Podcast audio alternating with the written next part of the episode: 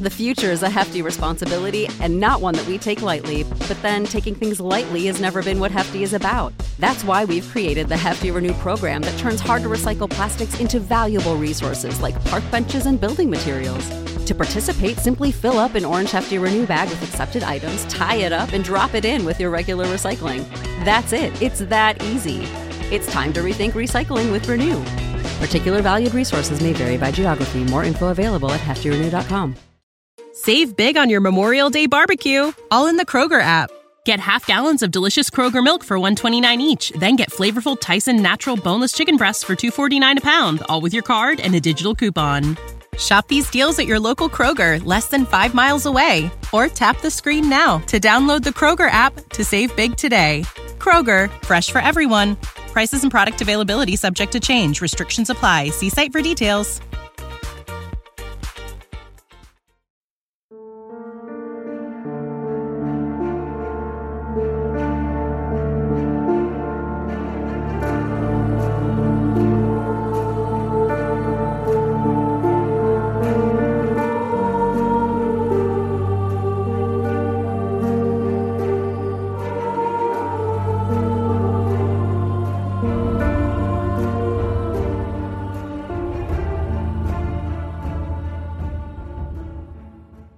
Hey guys, welcome back to Foul Play. I have Gemma here and we have a friend named Liz. So, Gemma, I'm going to go ahead and hand this over to you. Hi, everybody. Good to be back again with my buddy Shane. Teddy's here. So, if you hear some little whimpers, that's going to be him. Our guest tonight, I say this every time. This is an incredible story and it's one that you are not going to expect. And we are very fortunate to have one of my new besties Liz on the line and I'm going to tell you who she is. She is one of the medical assistants that worked for Dr. Christian Richter. And if you saw the keepers, you know who that man is. So with that, we're going to say hi to Liz. Hey, Liz. Hey, how are you, Gemma? We're good. And Shane, he has the first question. All right, Liz, could you tell us about what your education is and your medical background? I went to Catholic school most of my life, went to Catholic High from there, Kenwood. And then I started to go to school over at St. Joe's. I was, they had a nursing program over there. Anyhow, I ended up somehow mixed within there and I ended up working through family through Dr. Richter. My mother was a patient of Dr. Richter's. He was a partner with Dr. Nell at the time. And then one of my sisters ended up working for Dr. Nell and I ended up with Dr. Richter. I don't even really, if I look back, I can't even remember how I even got into that practice. I just fell into it. That actually leads right into the question I have. When and where did you work for Dr. Richter? I started with Dr. Richter off of Philadelphia Road. It was his Chesapeake office out in Chesapeake Avenue in Baltimore County. It was Chesapeake Avenue on Philadelphia at the corner. It looked like a big pharmacy. And in the basement of the pharmacy was a doctor's practice. And it was primary care, the OBGYN. I believe there was even a dermatologist there, if I remember right, and a psychiatrist there as well. And Dr. Richter was in practice with Dr. Nell, and something had happened between the two of them. Can't tell you. No one's ever spoken of it. I have no idea what the history is between the two of them but they were extremely close and they split up the practice. Dr. Richter worked on one side of the building. Dr. Nell worked on the other side of the building, never spoke. And then after that, he ended up opening the office out in Towson out at St. Joe's in the professional building. So when you worked for him, was it at the hospital or in his office? It was in his office, first at Chesapeake, then at St. Joe's in the professional building down. It was down the hill from the hospital the red brick building. I want to clarify for our listeners what Liz is referring to as St. Joseph's Hospital. And if you all remember, we've done some podcasts with folks who went to St. Joseph's Hospital and had surgical procedures done by Richter, which were logged on insurance documents as D&Cs, but were actually illegal abortions. So while Liz is working in his office, he had admitting rights to St. Joseph's Hospital, which was like right next door. You could just walk over your shore, right? That's correct. You could go literally walk right up the hill into the hospital. It was very convenient for them because they could be at the hospital within moments, literally. Liz, what is a medical assistant? What was it that you did in his office? Besides checking patients in, pulling charts, typing doctor's notes, things like that, I would assist the doctor in the back office. Because it was a GYN office, OBGYN, by law, you had to have an assistant in the room with them. The doctors could talk to the patient in the room as long as the patient was clothed.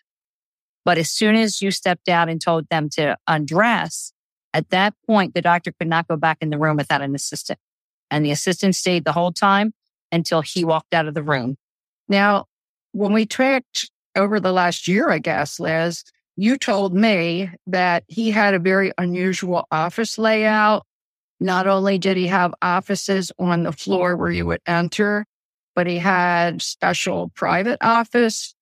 The doctor's office itself was a normal layout. What was unusual about it was exactly what was on the floor that the patients were seeing was an exact replica underneath of that no one used.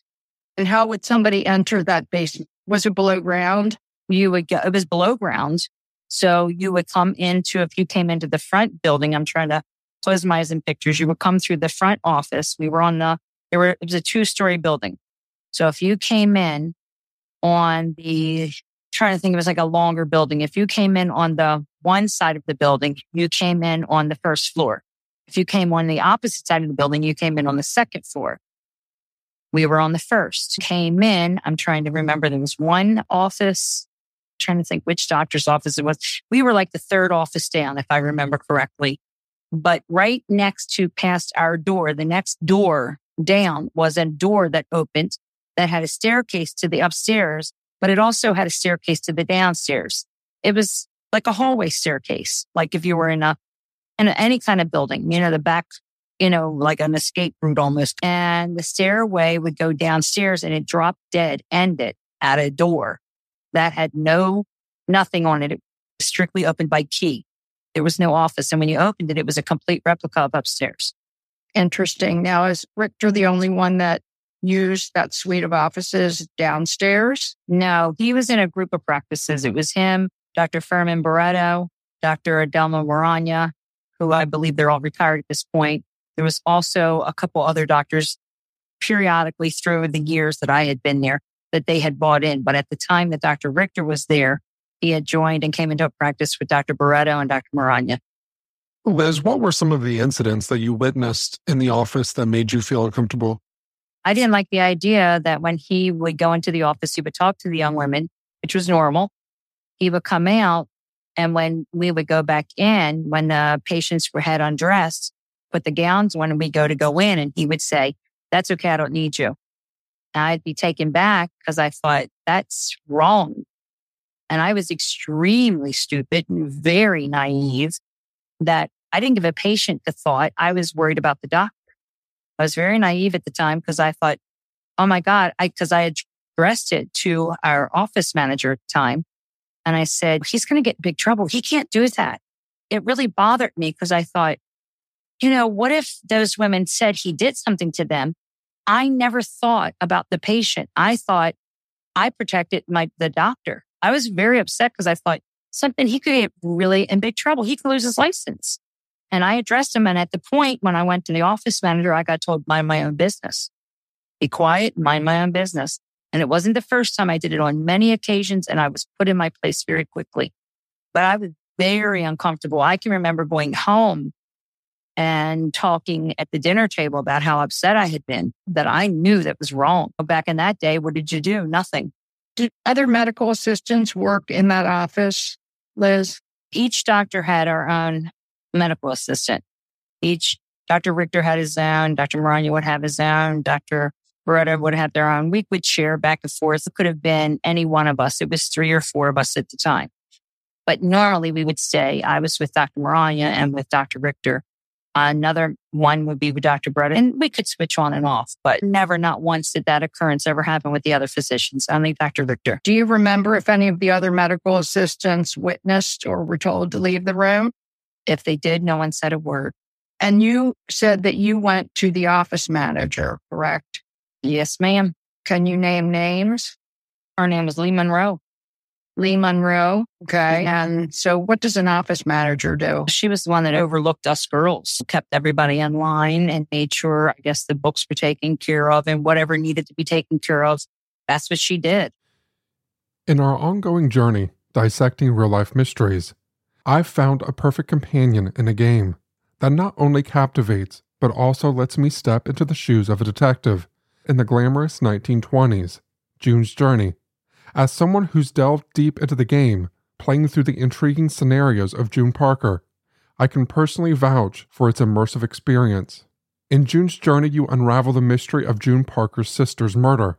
Each scene is a visual and intellectual puzzle, with hidden clues scattered across beautifully crafted locations. What I've enjoyed most is the depths of the storyline. Each chapter peels back a layer of this thrilling narrative, revealing danger, mystery, and romance. Besides the allure of solving mysteries, the game lets you design and customize your own luxurious estate island. Building my estate has been a delightful escape, offering a creative break from the intense narratives we tackle on the podcast. For those of you who enjoy the blend of history, mystery, and narrative depth we explore on this podcast, June's Journey offers a chance to live out those elements in a beautifully interactive setting. June needs your help, detective. Download June's Journey for free today on iOS and Android, and join me in this ongoing quest to uncover hidden truths and solve complex mysteries. So, was she a medical person? Was she like a practitioner? I believe, if I remember right, she was a nurse. Okay. She was a nurse that took over. But I thought it was always very odd that I had been there for so many years. And we thought there were a num- numerous one of us girls that were there that we thought would step up and take place when our office manager left. And Lee Monroe was bought in, which was very odd. And we were all a little bit put out. Why wasn't one of us? We had the seniority in. Who was this that just came in? But Dr. Richter and her were very, very close, very close. What do you mean? Give me an example. They just would meetings together and closed roomed meeting and closed room. But of course, it was, they were talking about the practice, I'm sure, or who knows? Let's put it this way a lot more friendlier than the rest of us all were.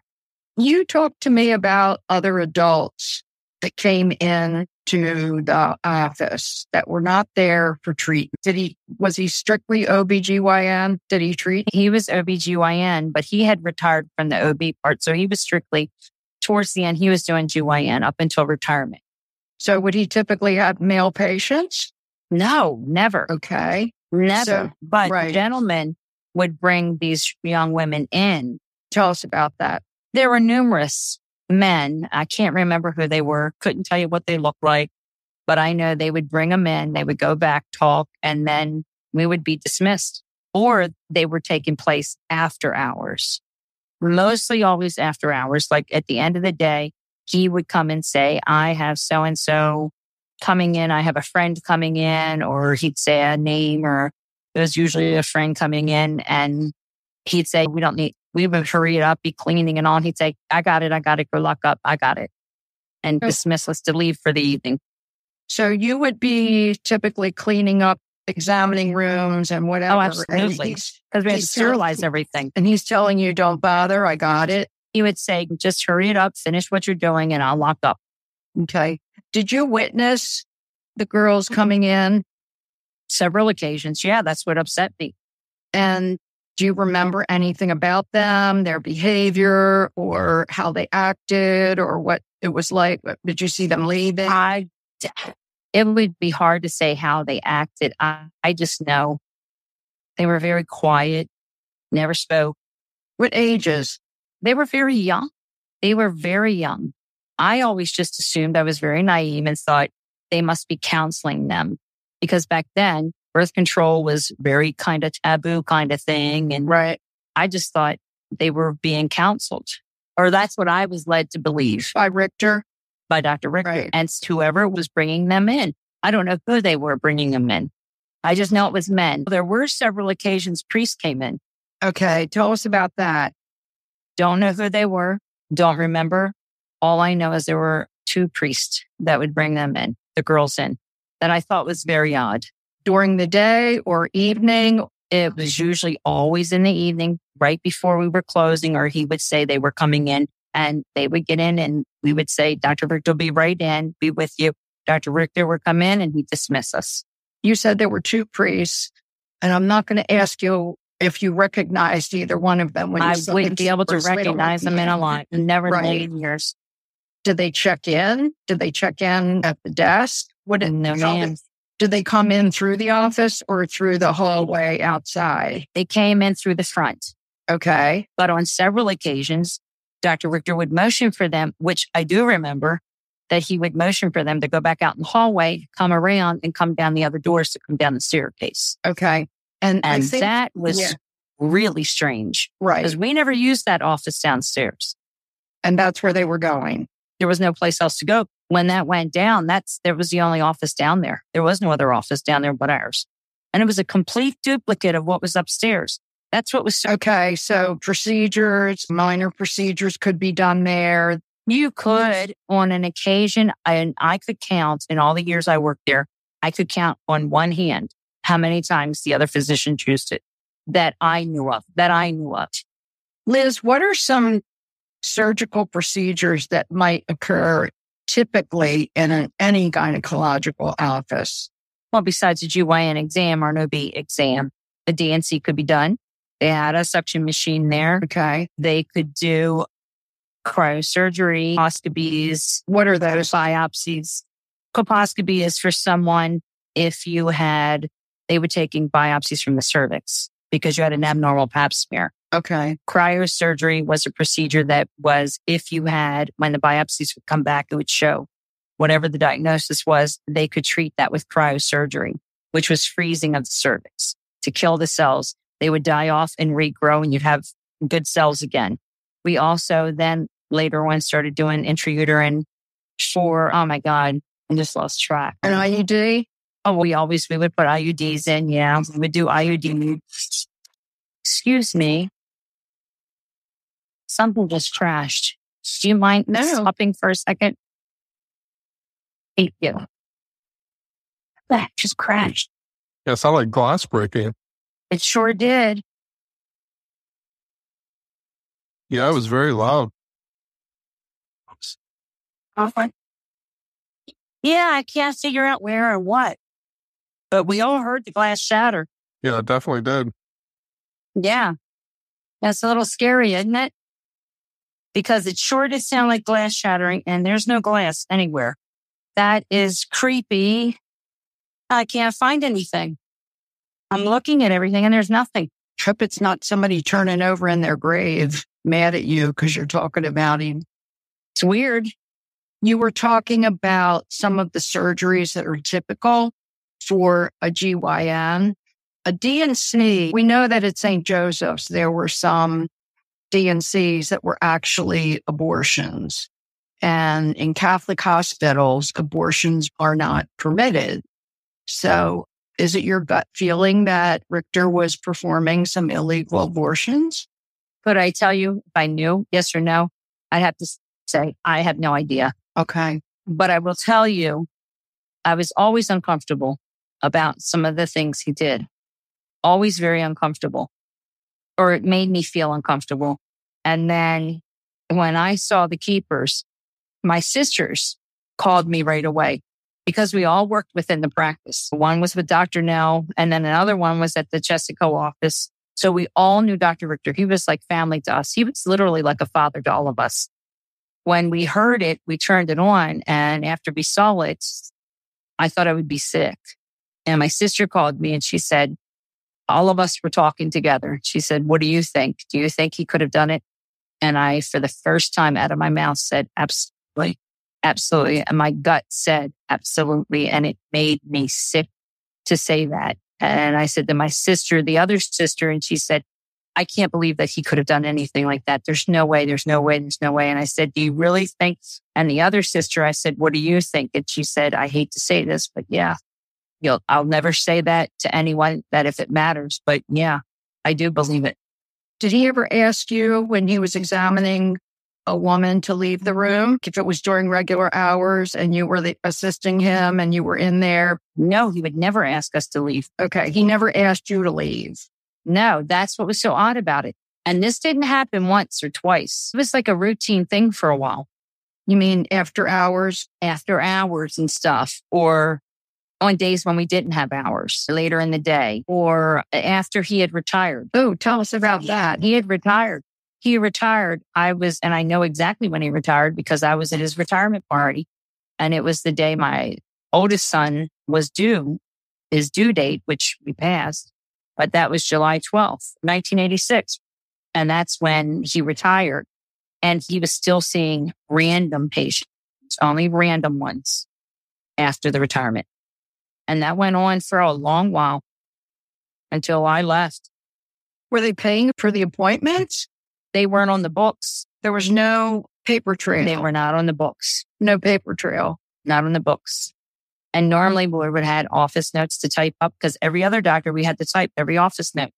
Liz, did you ever interact with any of the younger women, either on their way out or on their way in? You got to remember he would dismiss us. So we were usually gone by then. Okay. But do you ever remember seeing any of them leave like groggy or upset? Absolutely. When they left, but quiet. It was very odd. Didn't make eye contact, didn't speak, almost like ashamed or embarrassed kind of looked. If someone was ashamed or embarrassed, they'd hold their head down. And that it was no, no small talk, no talk whatsoever. It was as if they were rushed in, rushed out. Like how much time would go by for somebody to be in there and have some procedure? I'd be there for a while.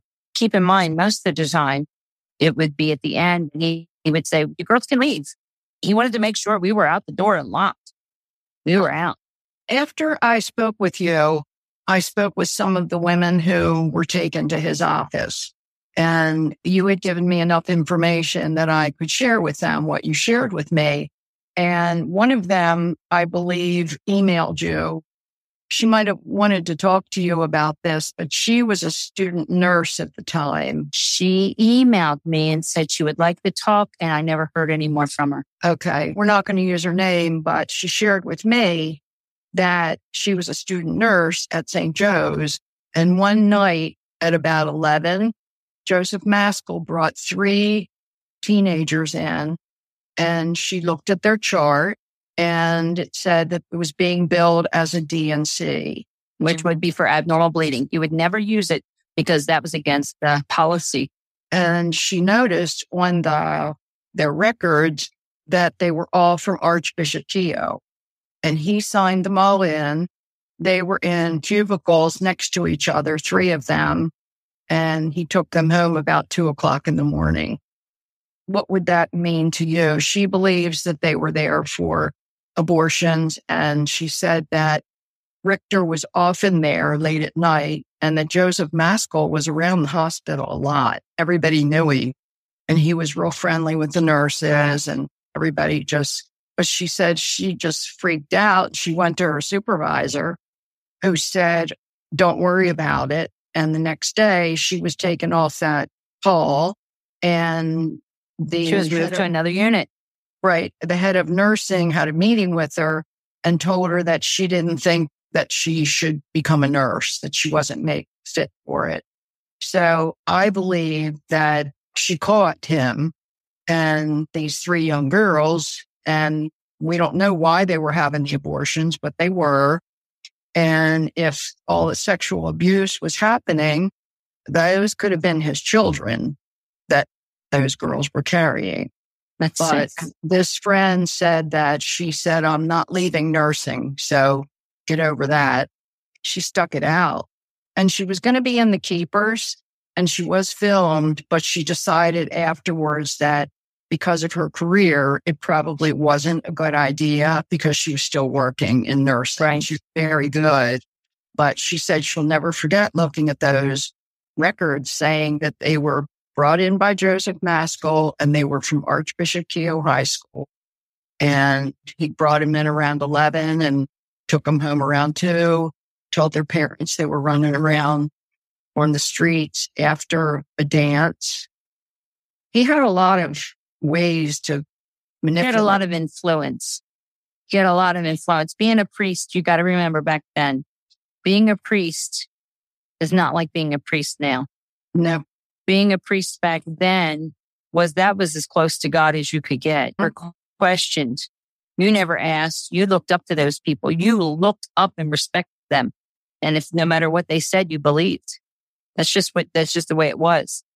And that's the same way it used to be about the doctors. You never questioned them either. If they said you needed something, you would go home and question it, but you would never say it to them. I'm going to ask the next question. We're going to change track a little bit and then Shane will finish up with the others. But you and I talked a while ago about the likelihood that he may have been a handler for the CIA MK Ultra mind control program. And our listeners will remember that we had a guest. Her name was Lynn Shermer and she recognized Richter in the keepers as her handler and that he used a portable shock treatment box on some patients. And when I asked you about that, you described for me, without knowing what the box she talked about looked like, you described for me a box that he kept in his downstairs office on the shelf behind his desk. First off, I had never even heard of this MK Ultra until you said something to me about it. And that was after you had asked me to describe their offices, how it was laid out and all. Right. And Dr. Richter was someone who loved old, Like vintage Yeah, things, like vintage. collector's items. exactly. That would be in the medical field. That was in the OBGYN field. And when I described the office and all their back office, the doctors would share the main office. And of course, Dr. Richter had downstairs as well, but on the upstairs and all. And there was something you had asked me and I would, eh, cause I could, I, I tell you, I can remember that office almost like the back of my hand. But I also remembered feeling how sick I was because I was so upset that day that I found out because I thought all this time I was protecting him and I never gave these young girls even a thought and it made me sick. It still makes me sick because I was so stupid, naive that I never thought to open my mouth and protect anyone. All I could think of was protecting his professional, his license himself because he was a very prominent man and was very wrong in every way now. And I can't believe I did that. But when you had asked me to describe the office, he had vintage different things on the shelves, different books, the PDRs and stuff. And when I got to what was sitting, he had it on the back. If you were to go in his office, huge, beautiful ornate desk that sat, big desk. Behind him was like a bookcase and it had shelves on it, big, beautiful bookcase. And it would sit in the back, what looked like an old vintage EKG machine, a portable EKG machine. And you had asked me, could I describe it? And when I remembered seeing it, it literally looked like it was a case that opened. It was black. You could take it with you as portable. And it looked like something that would be hooked up as in, for an EKG. What's an EKG? That would be to check the heart, the rhythm of the heart.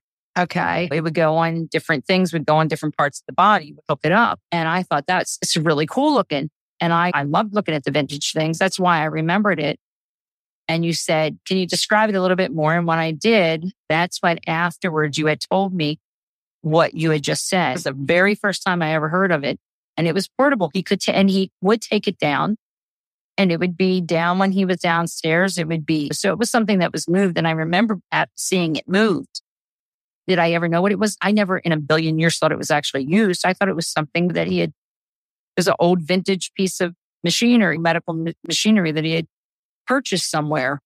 And it may be, it's just that it's such a coincidence that it matches exactly what Lynn told us he used as shock treatments on her in a medical theater where scientists, doctors, and politicians would be sitting in like a medical theater. She was trafficked to NASA in Huntsville, and she said that's where she remembered him taking her. Did he travel much? Dr. Richter traveled all the time. Absolutely. for business, pleasure, what? He just traveled a lot. He also belonged to a club. What was it? I want to say like the Masons or something. I can't remember what it was. Really? And they belonged to a yacht club. They had a big yacht club. He had a big boat. Do you remember the name of the boat? No, I don't. Unless it was Charlotte. He had a daughter, Charlotte. But coincidental that I found out after all the keepers when my sisters and my mom and I were talking. Now, I don't know what this means and all, but what we found was very odd. Mm-hmm. And my mom had said about his first marriage. They, she always thought it was very odd that his first marriage, and I believe, and don't quote me, but for some reason, I want to say, I think her name was Arma and she just died. And that was like, you never heard how she wasn't sick, nothing. She just died. When you worked for him, was he married to her? And then she died. And then shush, years later, he met someone else, Corinne. I remember her name was Corinne. And he had a daughter, Charlotte. But somebody told me somewhere that he had a son that I don't remember. Yeah. What years did you work for him, Liz? Say 81, 82. This show is sponsored by BetterHelp. How's your social battery holding up? Mine's been draining lately, consumed by the darkness of true crime tales. But amidst the shadows, it's crucial to remember to prioritize our mental well being. Just like unraveling a twisted plot, therapy helps me untangle the knots in my mind. It's about gaining clarity, finding strength, and reclaiming control over your life. Considering therapy, BetterHelp offers a lifeline in the darkness. It's completely online, giving you the freedom to seek help in your own terms. And with a simple questionnaire, you can be matched with a licensed therapist who understands your unique struggles.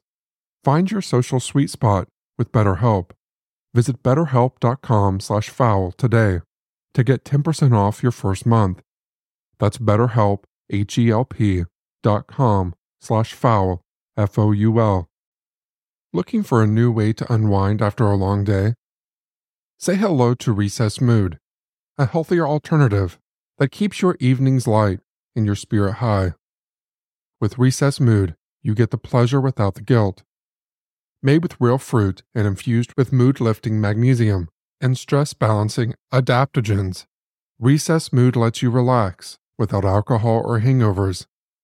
It's just 20 calories per can, has no added sugar, and comes in four delightful flavors like strawberry rose and raspberry lemon. I've tried these myself, and whether I'm chilling at home or need a moment during downtime chaos, Recess Mood is my go to refreshment. It's truly a guilt free way to unwind. And now there's something special for all our listeners. You deserve a healthier way to unwind. Head to takearecess.com slash Shane and get 15% off Recess Mood, your go-to alcohol replacement. Save big on your Memorial Day barbecue, all in the Kroger app. Get half gallons of delicious Kroger milk for 129 each, then get flavorful Tyson natural boneless chicken breasts for 249 a pound, all with your card and a digital coupon. Shop these deals at your local Kroger, less than 5 miles away, or tap the screen now to download the Kroger app to save big today. Kroger, fresh for everyone. Prices and product availability subject to change. Restrictions apply. See site for details.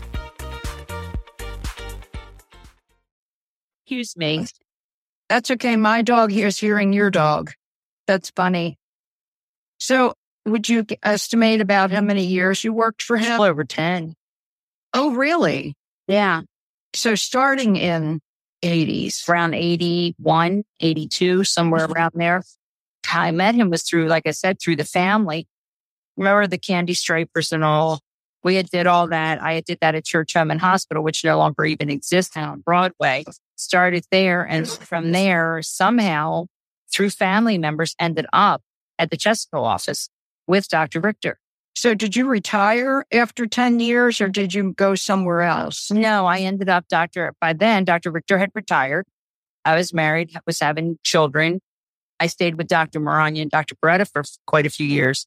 And then Dr. Beretta and Dr. Maranya had bought another doctor in Dr. Molina, Raul Molina. He stayed for a little bit. Don't know about how long. And then he left, went back home. Then Dr. Beretta and Dr. Maranya had split up. Something had happened between the two of them. Don't know. We always joke they got a divorce jokingly. And some of the staff went with Dr. Beretta and I went with Dr. Maranya. Are any of those doctors still living, Nell, Maranya, or Beretta? Yeah, they are. Dr. Okay. Is retired. Dr. Furman Beretta, I don't know if he's still in practice or not, but he was up at Mhm. Mercy the last I heard. Shane, I'm going to turn it over to you. There's a few other questions we have and anything else you want to ask. Yeah, Liz, first, I want to know what your first impression of Dr. Richter was, and did that change over time? My impression of Dr. Richter was oh, he was amazing. He was a, amazing. I looked up to him. I completely looked up to him.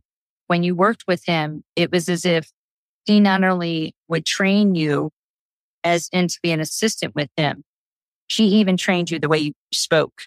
For instance, I would say certain words and he'd say, yeah, we're not going to talk like that. He wanted you to talk very Articulate, articulate. Oh, he was very, he demanded you to be articulate, demanded it. And he used to joke all the time. He was going to beat knots on my head to teach me how to speak articulate. Like I said, we were very naive. We were Catholic girls ourselves.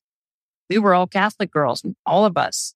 And we grew up with the beliefs that he was awesome. And it, that's why, like I said, I feel sick to my stomach to think that I knew something was wrong. I knew it was wrong. There were things he was doing that was wrong, and I would take it to their attention. And I was always told to mind my own business and be quiet. Don't say a word. Mind your own business. Everything is fine what he's doing. You worry about you and they'll worry about him. And I used to get so upset. I'd go, but you don't understand. You know, he's going to get, he could lose his license. I was so naive that it never crossed my mind. Not even once did it cross my mind to what is happening to the girl in there. Just didn't cross my own mind. My opinion on the BIM never changed until I heard the keepers. And when I heard the keepers, I was crushed because I felt like everything that I thought made sense. Like I thought these things, but I thought it was me. I was being bad, being wrong to think these things. Meanwhile, when I heard it out loud, it was like, oh my God, he did. He did. And I was sick. I was sick. Let me tell you something. Gemma, to this day, that's why I have put you off and put you all off. For so long, I have put talking to you guys about this because I feel horrible talking about it. It makes me sick to talk about it.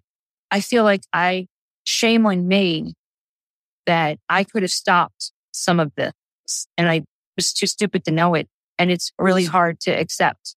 If this makes you feel any better, Liz, you were being manipulated too. And he was a psychopath and it sounds like a pedophile. And that's part of the grooming.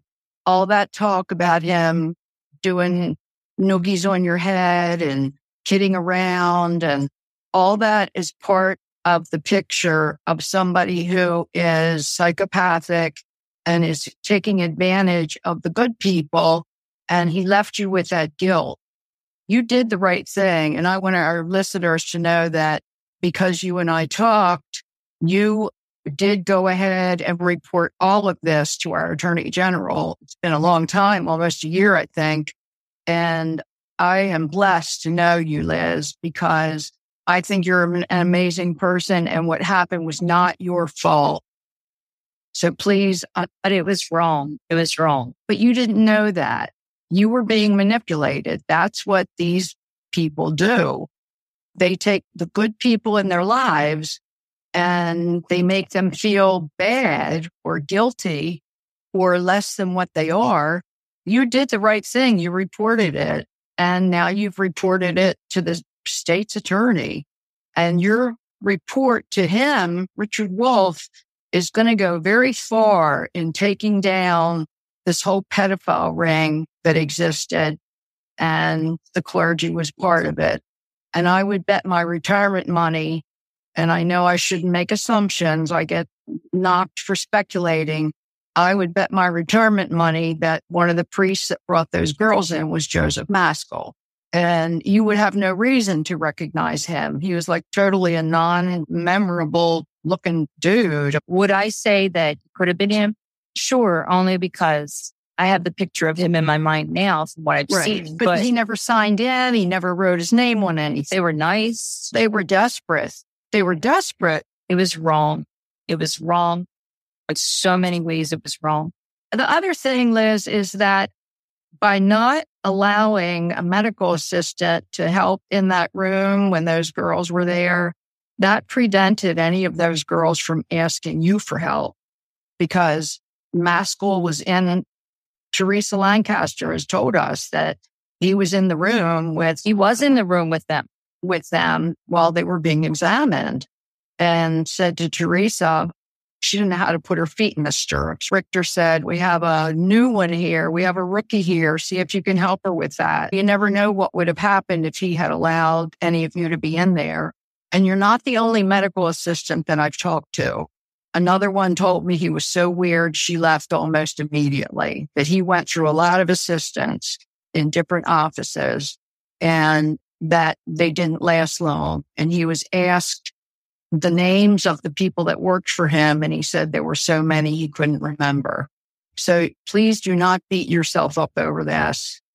And just to add a little bit to that, Liz, I think knowing Dr. Richter and Father Maskell's ring, if you would have reported that, that could have ruined your entire career at that point.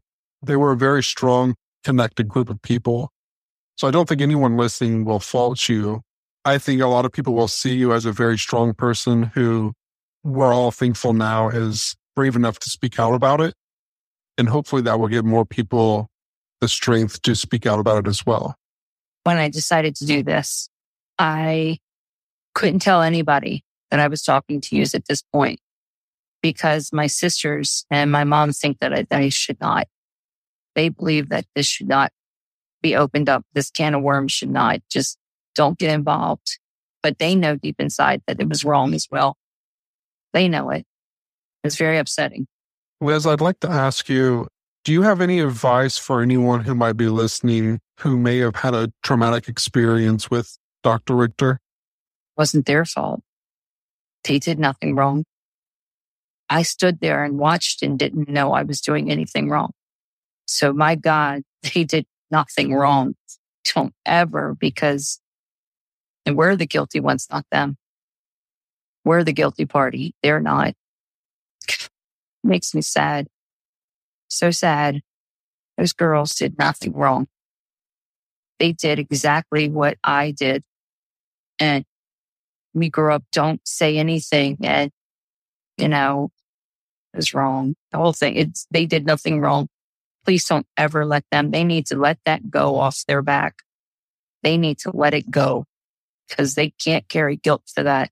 You tell them, you tell them. That's the truth. They can't carry guilt for that. They didn't do it. They were not in control of any of it. There was nothing they could do. I was the one that could have done something and couldn't do anything.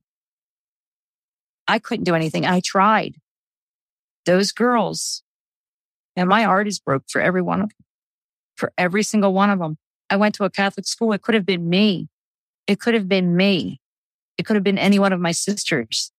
I have three sisters. It could have been any one of them. And they have to let it go because they didn't do any single thing wrong at all. Nothing. And I'm so sorry. And I ask them to forgive me for not trying harder. And I have to carry that. And I tried. I thought I was, didn't know what I was doing. I was stupid. How old were you? God, I was in my early 20s. I don't even think I was 20, 21. Younger than Sister Cathy. They were stupid. They were taught how to act, how they taught us how to act and how to be. And that was one of the things Dr. Richter liked was because we were young. We had never worked anywhere else before. So he could train us the way he wanted us to be trained. That's what he did. But I knew it was wrong. But I knew it was wrong and I tried, but I didn't try hard enough.